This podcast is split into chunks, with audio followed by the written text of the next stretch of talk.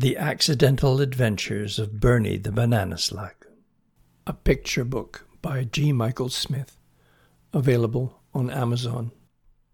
Part 1 Time to Get Up. Bernie woke from his winter slumber and opened his eyes. He yawned. Bernie lived in the basement of the seven story garden bed. The garden bed was made of wooden interlocking garden ties piled seven high. Seven levels, each housing someone or other, starting at one and going down, down, down to Bernie on seven. Loud voices from the level above had woken Bernie. Squeak, squabble, quack, bleep, bleep, bleep, bleep, peep, bleep, bleep, bleep. A family of woodbugs was having a boisterous argument. Bernie wasn't quite awake. All he could make out was something about spring and shadows, and whether or not someone or something saw his or not. By the time Bernie was fully awake, the woodbugs had agreed to check something out, and the argument stopped. Bernie relaxed and snuggled back down to sleep. But he couldn't sleep. There was a rumbling in his stomach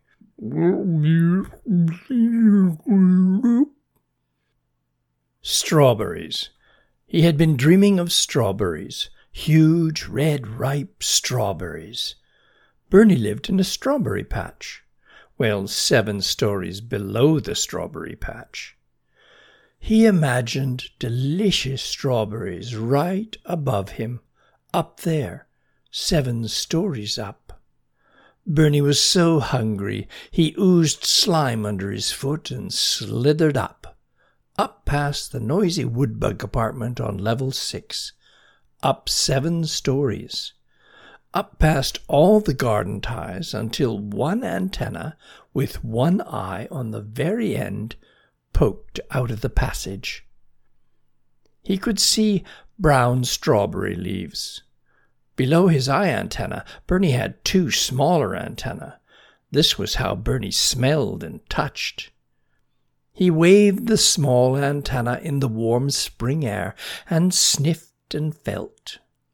It was early spring. There were no strawberries. Not yet. But the sun was warm and the green leaves would be coming soon. Bernie sighed and smiled at the prospect. Then came a screech so loud that Bernie contracted into a small ball of slug. Nothing was exposed but his back. A nasty slug! Bernie was afraid. You'll not wreak your havoc on my precious strawberries, shrieked Mrs. McIntyre the owner and strawberry caretaker. With one quick and decisive movement, she scooped up Bernie along with a spadeful of dirt and flung him, dirt and all, over the fence into the woods beyond. Bernie tumbled through the air, flipping over and over till he was quite dizzy. The sky and the ground whirled past one after the other until, with a massive thud, Bernie landed. He held his breath and opened one eye on the end of one antenna. All he could see was green, green leaves. He stopped holding his breath and opened the other eye on the end of his other antenna. He saw brown, brown tree bark. He shook his head and both antennae looked forward. He was on a branch, high up in a maple tree. He was in the maple tree in the woods, a very long way from home. Bernie moaned and tried to untangle himself from his sticky self and take stock of his situation. Ten hut, lift, lift, lift, shouted a voice below Bernie. Bernie had landed right in the path of a column of ants marching up the tree, and a column of ants marching down the tree. They were now going around him as if he were a new branch that had magically sprouted from the tree trunk. They paid him no attention whatsoever. His antenna looked in opposite directions, and Bernie had no idea which eye was looking where. It didn't really matter, as there were ants everywhere around him. Bernie stopped an ant going past him up the tree. Where are you going? asked Bernie. The ant turned toward Bernie with a puzzled look on his face, and then turned and continued on his way. Bernie was also puzzled. His head turned back and forth from the ant leaving and the new ant approaching. Where are you going? repeated Bernie, hoping the next passing ant would not be so rude as to completely ignore him. The ant looked up and said, I should have thought that was obvious. Well, it's not, retorted Bernie. We're going up the tree, replied the ant, as he hurried off. But, but, but, why? asked Bernie. But the ant had already left. Why, what? asked the next ant as he passed Bernie. Are you going up the tree? Bernie continued to the new ant. What an absurd question. To get to the top, of course, said the ant as he too hurried up the tree. Bernie turned to his left and noticed an ant coming down the tree. He watched three more ants go past. Finally, he said, I suppose you are all going down the tree just to get to the bottom. The passing ant stopped for a moment, looked about, and said, Of course. Why would you do anything else? And you better go too, unless you want to be that crow's dinner. Crow! Bernie shuddered as a black shadow swooped over him. He contracted and oozed slime from the gland on the end of his foot. Suddenly, he was flying through the air. The crow had knocked him off the branch. He opened one eye and saw the ground rushing up at him. But then, like a bungee jumper, he slowed just in time. He bounced up and down until he came to a complete stop a few centimeters from the ground. His slime had stuck to the tree branch and stretched, acting like an elastic band. Bernie lowered himself to the ground and after a few moments was safe under a big maple leaf. The air was getting warmer, and Bernie knew he must not venture out into the hot sunshine. If he got too dry, his slime would not be slippery, and he wouldn't be able to move. Bernie was tired hungry, thirsty, and lost.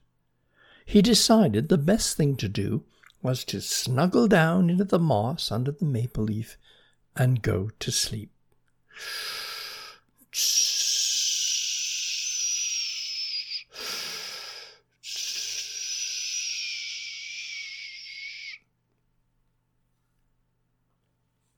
Part 2 The Meeting Place Bernie woke just as the sun was about to rise. The rumbling in his stomach was much louder this morning. He was famished. Bernie was also careful as he slithered out from under the leaf and looked about. He could not see or hear any creature that might want to satisfy its own rumbling hunger with a tasty morsel that was Bernie the banana slug. Safe for now, Bernie slithered off in search of food. He sniffed and slithered and slid on his slippery slime until he smelled something scrumptious. Mushrooms! There were some delicious mushrooms close by, and Bernie's second favorite food was mushrooms. Bernie traveled to the base of an old stump, and there they were, a clutch of Coprinus comatus, otherwise known as shaggy mane mushrooms, lay straight ahead. They were a little overripe with an inky edge, but that's how Bernie liked them. Yum, he thought, and he sped ahead. Bernie was no slouch in the speed department. and just what do you think you were doing?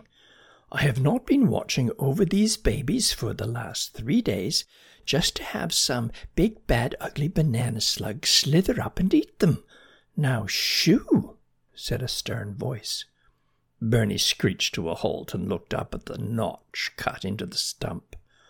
Sitting in the notch was Mona, a purple banded snail. Her full name was Monadenia Fidelis. Bernie could plainly see that Mona was not happy. Would you consider sharing? Bernie asked politely. I'm really hungry, and I'm not sure I can go much further without something to eat. And what do I get in return? retorted Mona. Bernie thought for a moment and then said, Well, you are cordially invited over for a feast of scrumptious strawberries. Strawberries? Did you say strawberries? I haven't had a strawberry in years. There used to be a patch of small, sweet, wild ones in the clearing on the other side of the stump, but the, the robins got them all. They nearly got me as well. Strawberries are my most favorite food.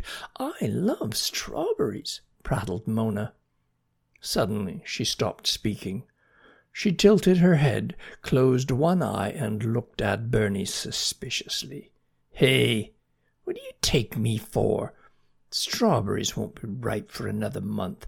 Where are you going to get strawberries? Well, to be honest, they won't be ripe for another month but they will really be worth the wait.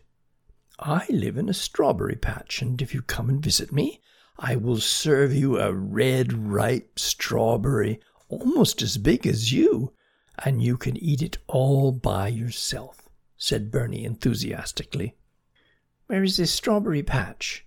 I've lived in this neighborhood all my life, and there's no strawberry patch near here, said Mona suspiciously. Not, not here. Uh, there, faltered Bernie, looking for some direction to point. He sighed. I, I think I'm lost. But I assure you the strawberry patch exists. When I find my way home, I will show you. If I ever find my way home. Oh, I'm so hungry. Oh, for goodness sake, have a nibble on my mushrooms. I probably can't eat them all myself anyway, said Mona, as she slid down to join Bernie, who was already munching on a marvellously inky mushroom. We will eat them, and then we will talk more about this strawberry patch of yours, and maybe we can, if we work together, find your way back home. Home? This is where I live. I am home. You live here too, Mona. You are home babbled a small green frog from the very top of the stump. He suddenly stopped talking and stared at Bernie. What? I mean, who is that, Mona? Mona? Mona! There's a creature, a creature eating your mushrooms. It's all right, Reggie. I would like you to meet my new friend, Bernie, said Mona.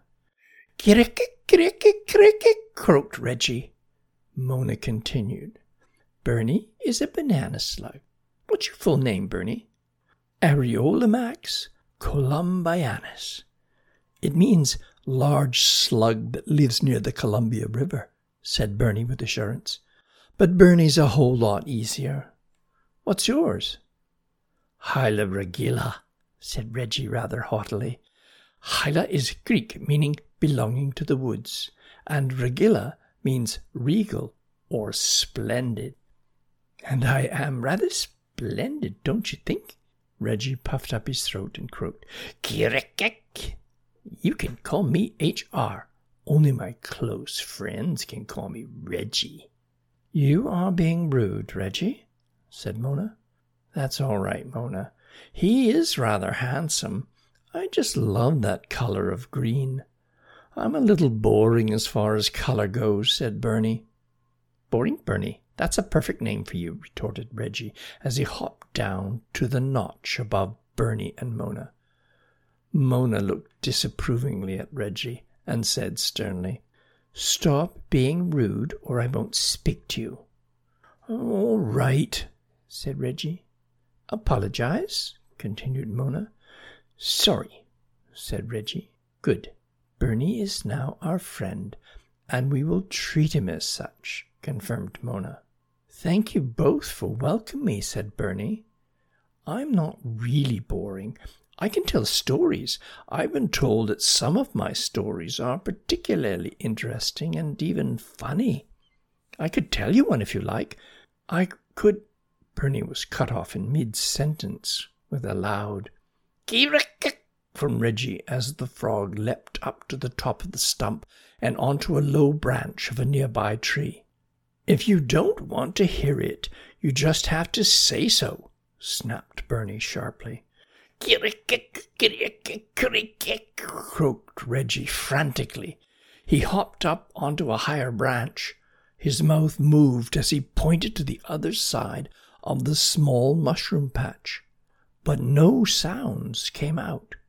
Oh dear, said Mona as she slipped her shell over herself and plopped down firmly on the top of a protruding root.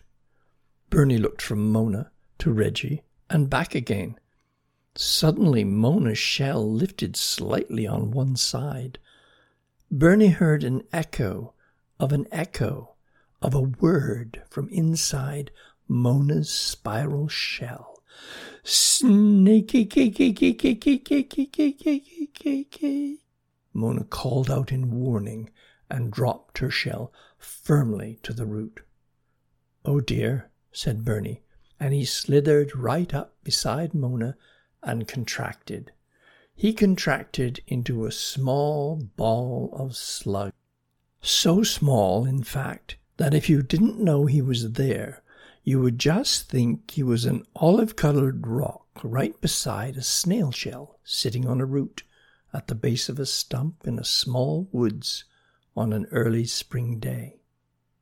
The snake of the garter variety slithered up, its tongue flicking the air. He was looking for a frog, a nice, juicy, lime green tree frog to gobble down in one bite. Tree frogs were his favorite food, and he thought he could smell one nearby. He saw Mona. He didn't see Bernie. Snails were just too hard to eat, and he just wasn't that hungry. He slipped, slithered, and slid into the nearby bracken and disappeared. The fear he left hung in the air like the perfume of skunk cabbage. Part 3 Jerry drops in. All was still. A light breeze caressed Bernie's mantle and sent a shiver of cool through him. He relaxed a little.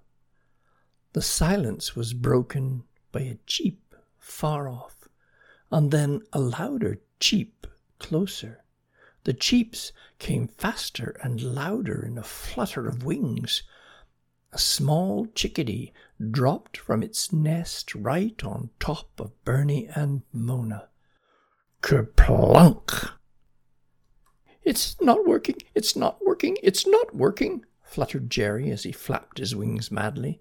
He was trying to fly, and no matter how hard he flapped and fretted, he simply wobbled around from foot to foot. One foot pushed down on Bernie, and one foot stepped on Mona and back again. It's not working. It's not working.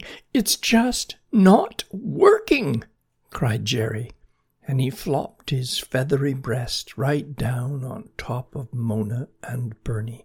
Mona rolled to one side and slowly righted herself with a moan. Bernie stretched himself out to his full length and slid from under the young bird. Bernie was covered in small feathers. He sneezed a loud banana slug sneeze, filling the air with feathers that drifted down and settled over the shocked, silent trio. that was the funniest thing I've ever seen. Kirek laughed Reggie from the stump above their heads. He poked his green head over the edge and continued to laugh. Mona was not amused. Bernie stared with his mouth open. He didn't even know what Jerry was. I'm sorry. I'm sorry. I'm sorry, said Jerry. My parents said I would be able to fly just by jumping out of the nest. I told them I had my doubts. They said that everyone else could do it, and so could I. I still was not sure it would work. They pushed me anyway and simply flew off. And it didn't. It didn't work. It didn't work. I can't fly. I'm useless. And now I'm alone. Cheep, cheep, cheep, cried Jerry. What is that? whispered Bernie to Mona. It's a bird. A baby chickadee, I think, said Mona. What's your name? she asked. But Jerry continued to cheep quietly. Mona softened. Are you hurt? she asked, but Jerry closed his eyes and continued to cheep. We have to help him before that snake comes back, or he'll be snake supper for sure, she said, looking at Bernie. Reggie jumped down beside Jerry. Hey, kid, said Reggie. Sorry for laughing. You can hang around with us if you just stop with the cheeping, okay? Cheep, peeped Jerry. We might go to find the slug's famous strawberry patch. Do you want to come? asked Reggie. Cheep. What's a strawberry? asked Jerry. It's a. Well, uh, I think I think it's a. It, it is something to eat, right, Slug? Reggie said directly to Bernie. Right, Frog, snapped Bernie. Stop it, you two. We all have names, so please use them, Mona said, and turned to the chickadee. What's your name? Jerry, whispered Jerry. Well, Jerry, would you like to come with us to find Bernie's place? He's lost, and if we help him find his home, there might be a strawberry or two in it for us. And strawberries are wonderful to eat when they are ripe and red, Mona crooned softly. I'm starving, said Jerry excitedly. Let's go get some. Oh, I wish it were that easy, said Bernie. I have no idea where to go, and even less on the best way to get there. I don't think it needs to be that difficult, announced Mona. We will simply start where we are and spiral out until we get there. I've been doing that my whole life, and it's never failed me yet. It takes a little longer than the straight path you would take if you knew the direction you wish to travel. Since we do not, this is the best way, and all starting points and directions are the right one. So let's go, directed Mona. Bernie, since it's your home we are searching for, you get to pick the direction we start. Bernie's antennae began to twirl around each other until there was nothing left to twirl. What if I choose wrong? asked Bernie with a sigh. There's no wrong, Mona assured him. We will travel in ever widening circles, taking care to remember landmarks along the way so we don't get turned around. It's easy, Mona patiently explained. So, Bernie, pick a direction. I'm going to pick, I'm going to pick, demanded Jerry, flapping his wings and jumping up and down. Get a, you don't get to pick. If Bernie doesn't want to pick, then I do, said Reggie, hopping down from his mushroom perch. Cheep, cheep, cheep, whimpered Jerry. Let Jerry pick, said Bernie. Yes, let him pick, commanded Mona. Jerry began to jump up and down and screech excitedly. Let's go, let's go this way. No, no, no, no, this way. No, no, this this way. Oh, on second thought, this way. Oh, maybe. Oh, this way. Oh, oh. Well, we're off, said Mona decisively, and she led them onward at a snail's pace. I like this way too, said Jerry. He hopped and flapped around Mona, Bernie, and Reggie as they all started their journey. They left the meeting place near the shaggy mane mushrooms by the stump, near the base of the tall maple tree, where the ants were still marching up and down in single file. The four friends would have many adventures before the first blush was on the strawberries, in the strawberry patch in Mrs. McIntyre's garden, somewhere out there on one of the sweeps of the spiral that they would travel together. Introductory music is titled Ride to the City by Exile Music Publishing, licensed under Creative Commons by Attribution 3.0.